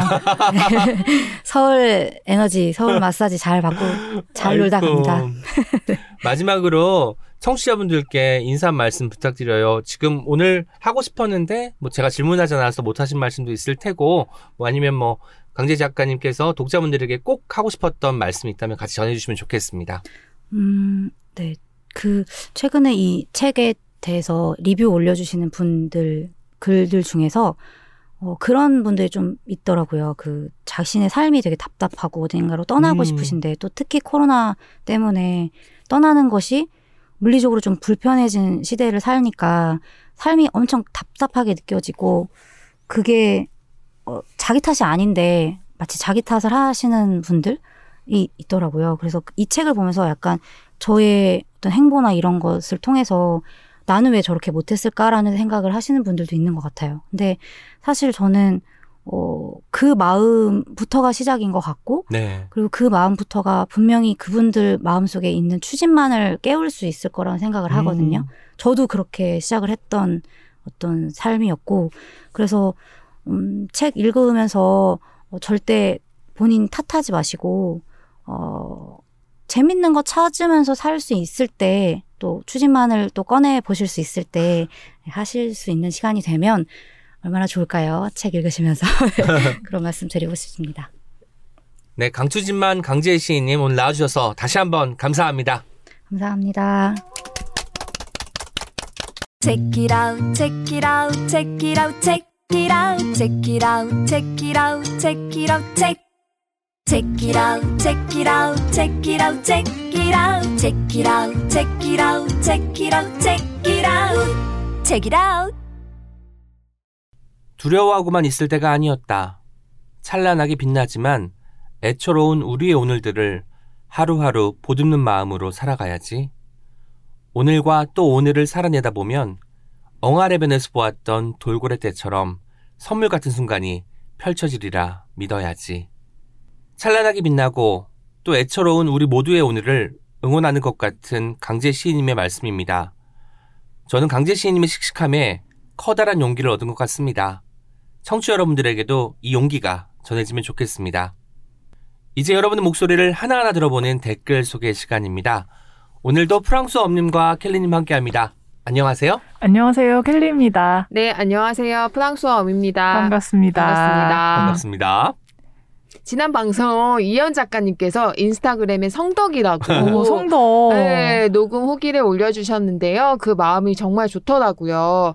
그리고 또 소장하고 계셨던 오은 음. 시인님의 시집의 사인도 또 받아가셨죠. 맞아요. 그 유일하게 안 아직 사인 안 받은 시집이라면서 네, 하나 네. 가지고 오셨어요. 네. 다른 건 다 가지고 계신가 봐요. 예. 저는 이현 작가님이 저에게 이제 서명을 해주셨는데 거기에 쓴 문구가 아직까지 뭉클하게 남습니다. 작가님 덕분에 작가님이 주신 뭐 영감이나 힘 때문에 제가 책을 쓸 수 있었습니다라고 하는데 아마 물론 어. 많은 사람들의 어떤 용기와 응원 덕분에 글을 쓰기 시작했겠지만 거기에 일조한 것 같아서 왠지 모르게 뿌듯해졌어요. 오, 좋네요. 네, 저도 사진 같은 거 이제 기념 사진을 카톡으로 보내드렸는데 너무 어. 반갑게 또 감사해 해주시고 아이쿠. 좋았습니다. 아, 이현 작가님 좋았어요. 에너지도 네. 너무 좋고요. 네. 네, 그리고요. 또 좋은 소식이 있습니다. 뭘까요? 책이라웃 네이버 팬카페 네. 회원이 500명을 돌파했다는 와. 소식입니다. 오. 자축해도 될것 같은 네. 그런 소식이죠. 오늘 녹음하는 날이 4월 28일인데요. 제가 오늘 아침에도 확인을 하고 왔습니다. 오. 제가 아마 방문자 수 그 꼼님 다음으로 2등일 것 같은데 514명이었습니다. 아, 진짜 너무 천명 멀지 뜻깊네요. 않았다. 천 명? 천명 천명 올해 하자. 안에 600명 정도 저는 기대하고 있겠습니다. 올해 안에 너무 작나요? 네, 너무 현실적인 700명. 700명 정도가 네. 뭔가 해볼 만한 예. 그런 수치가 아닐까 네, 싶네요. 2021년 12월 31일 날 저희 700명이 돌파하느냐. 어. 네. 네, 한번 아, 너무 궁금하다. 기억해 주세요. 네, 주변에 많이 알려주세요. 네이버에 책이라웃 검색하면 나오니까요. 네, 네. 많이 많이 가입 부탁드립니다. 팟빵에 남긴 댓글들부터 소개해드리겠습니다. 조리퐁 안사랑님께서 이렇게 남겨주셨습니다. 와, 이현님이 책이라웃에 나오셨네요. 책이라웃 성공했네요. 농담. 전 책이라웃 이현님 채널 모두 팬입니다. 오랜만에 들으러 왔는데 편안히 듣고 갑니다. 와, 역시 52만, 아, 54.2만인가요? 네 네, 54.2만이죠. 네, 50만 유튜버의 힘이네요. 네. 그리고 또 트위터에서 풍계란 님께서 음. 이현 씨 너무 매력적으로 말한다. 히히. 아, 아, 매력적이죠. 맞아요. 네. 맞아요. 그리고 고양이 발바닥 님께서 성공하면 좋은 거고 실패하면 나밖에 모른다는 마인드 너무 좋다. 뭔가를 새로 시작할 때 나도 꼭 기억해야지. 음. 방송을 듣는 내내 힘이 나고 다 잘 될 것 같은 기분입니다. 이현 작가님 하셨습니다. 오. 예전에 요조 작가님이 실패를 사랑하는 직업으로 출연하셨을 때 실패에 대한 이야기를 들려주셨잖아요. 그때 어떤 기분이 음. 이현 작가님 편에서 다시 살아났던 것 같습니다. 맞아요. 실패를 다시 생각하게 되는 그런 말씀들 많이 해주셔서 저도 너무 뜻깊었던 것 같은데요. 트위터 또 원리님께서는 좋은 사람, 좋은 얘기에 대한 갈증, 그렇지 않은 것은 굉장히 기피하며 지내는 요즘이다. 새롭고 좋은 누군가와 대화하며 산책하고 싶다고 생각하다가 책이라웃을 틀며 집을 나섰다.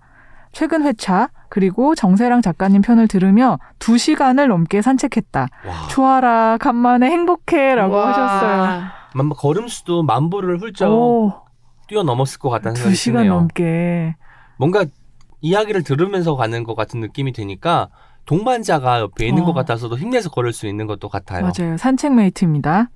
그리고 인스타그램 혹시 보셨는지 모르겠는데요. 선샤인 블러썸님께서 내가 즐겨 듣는 팟캐스트 시그널 음악 나오면 몸이 반응하는 베이비라고 하면서 동영상, 아기 동영상이 올라왔는데요. 아이고.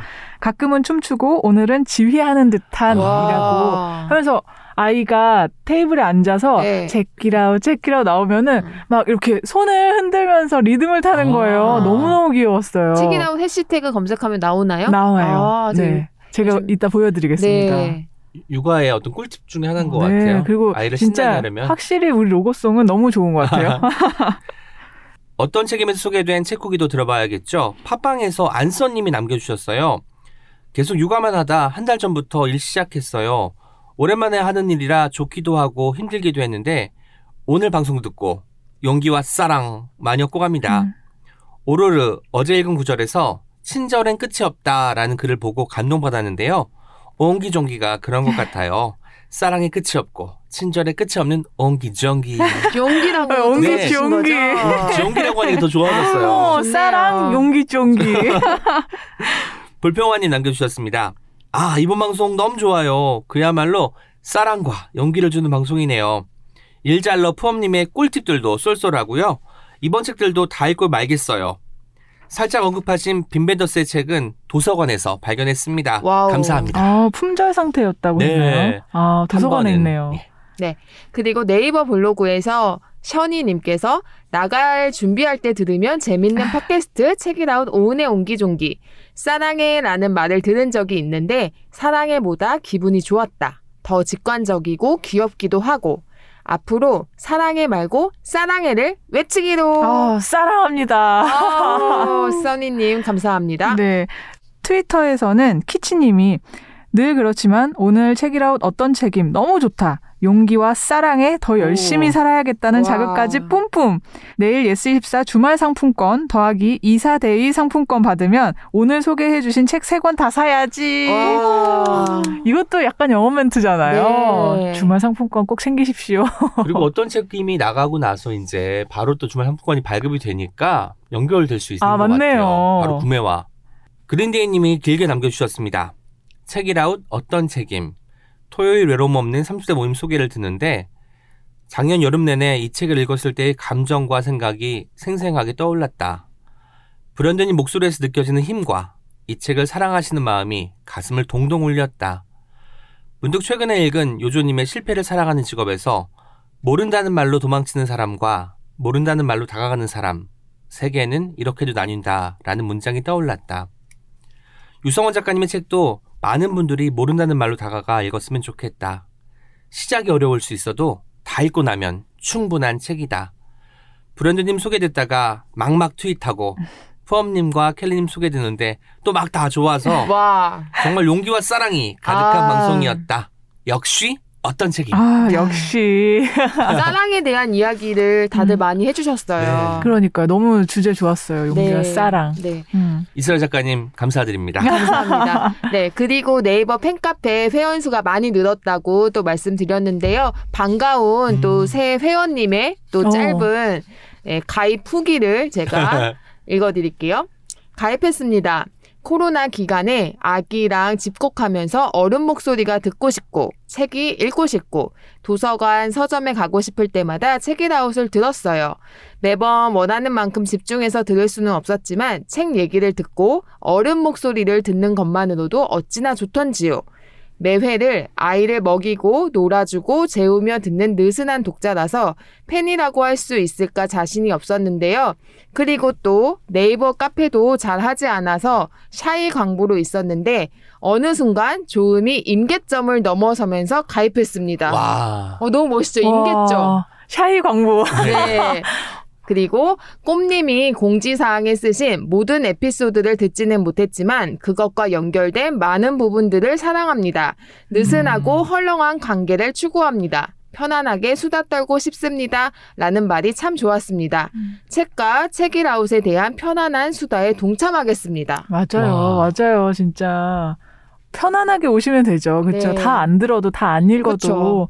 뭐 얼마든지 같이 좋은 얘기 나눌 수 있는 음. 거잖아요. 또 육아만 하시다 보니까 어른 목소리가 듣고 아, 싶었다는 이- 부분도 이거 저 공감, 경험자잖아요. 공감? 정말 네. 어른 남편이 퇴근할 때가 어. 얼마나 기다려지는지 아. 내가 의사소통을 제대로 할 수 있는 성인과 어. 대화하는 게 정말 그때 힘듭니다. 그렇구나. 네. 이분과 제가 인스타그램에서 소통을 한 적 있어요? 한 적이 오. 있습니다. 얼마 전에 제가 매일매일 요즘 읽는 책을 기록하는 계정을 만들었잖아요. 윤희대 작가님, 뭐 지난주에 출연하셨던 윤희대 작가님의 책을 읽었을 때 댓글을 확인하니까 이렇게 남겨 있더라고요. 기회가 되면 제가 지난주에 낸 첫 책, 솜대리의 한식 탐험도 훑어봐 주세요. 문학이나 에세이보다 실용서에 가깝긴 하지만 우리가 자주 먹는 음식들에 대한 알쓸신잡 이야기예요라고 아. 하셨더라고요. 오. 책을 내신 분이신가요? 아마 아이디가 솜대리님일 거예요. 네, 그래서 아. 제가 그걸 기억했다가 솜대리 한식탐험이란 책을 구입해서 읽고 역시 바로 또 대단하시다. 아, 물론 이때까지만 하더라도 저희 뭐 광부님인지도 전 몰랐죠. 네, 어. 그래서 읽고 좋아서 이제 또 오늘 읽은 책에 소개를 했습니다. 오. 우와. 거기 소개한 구절은 이렇습니다. 잡채에 대한 내용이었는데요. 이런 구절이 있었어요. 국수인데 반찬이고 잔치 음식인 동시에 백반집의 흔한 밑반찬이고 모두 좋아하는 음식이지만 좀처럼 만들게 되지는 않는다. 잡채는 참 모순덩어리다. 이 부분마저도 매력적으로 느껴지긴 하지만 이런 오. 부분이 있었는데요. 네. 이걸 올렸더니 이 솜대리님께서 음. 찾아 읽어봐 주셔서 감사합니다. 책이라웃 열혈 광부 중 한 사람으로 순간적으로 먹먹해졌어요. 오. 라고 남겨주셨더라고요. 그래서 제가 그 이제 메시지가 또 왔길래 혹시 네이버에 네. 팬카페 있으니까 가입하시면 좋겠다고 거기서 이제 광부님들하고 이야기도 나누시고 솜대리 한식탐험 책도 출간한 거를 좀 알리시면 좋지 않을까라고 했더니 그렇게 이제 또 가입하시고 글 남겨주신 것 같더라고요. 그렇구나. 언제 육아하시면서 책도 그렇게 쓰시고 부지런하신 분이네요. 네, 지금 제가 방금 인스타그램 찾아봤는데 순대랑 순대 사진이 이 순대랑 바질 페스토 찍어 먹으면 맛있다고 사진 아, 올리셨는데 그랬군요. 순대, 바질 순대 페스토요? 완전 비주얼 너무 훌륭하고 아. 네 책이 2쇄 찍으셨다고 네네. 올려 있네요. 거기 네. 보면 이제 우리 켈리님이 예전에 그 어떤 책임 코너에서 까대기 음. 소개해 주셨잖아요. 그런 내용도 등장하는 걸로 봐서 틈틈이 책이라웃을 계속 이제 듣고 오셨다는 게 느껴지는 대목도 와. 있었습니다. 아. 어우, 또 반갑네요, 더. 어, 대리님이신가 손님이신지 네 궁금합니다. 아무튼 솜대리님의 책은 우리가 한식 뭐 우리가 흔히 생각하는 김치찌개, 된장찌개, 비빔밥 이런 거 말고도 중국에서 시작됐다고 하지만 짜장면처럼 이제 한국 음식에 더 가까워진 음식들도 있잖아요. 그런 것들까지 망라하고 있으니까 아 이 음식이 어떻게 유래가 되었지? 어, 왜 갑자기 사람들에게 사랑을 받게 되었지? 언제부터 대중화된 음식이 되었지? 이런 궁금증을 해결할 수 있는데 아주 도움이 많이 되더라고요. 그렇구나. 관심 있는 책이라 청취자분들은 솜대리 한식탐험도 눈여겨봐 주시면 좋겠습니다. 어, 네. 네. 저도 궁금해지네요. 네. 음. 지금까지 옹기처럼 소박하지만 종기처럼 난데없이 등장하기도 하는 오은과 함께한 오은의 옹기종기였습니다. 내일 어떤 책임에서 또 만나요. 안녕. Check it out, check it out, check it out, check it out, check it out, check it out, check it out, check. Check it out, check it out, check it out, check it out, check it out, check it out, check it out, check it out, check it out.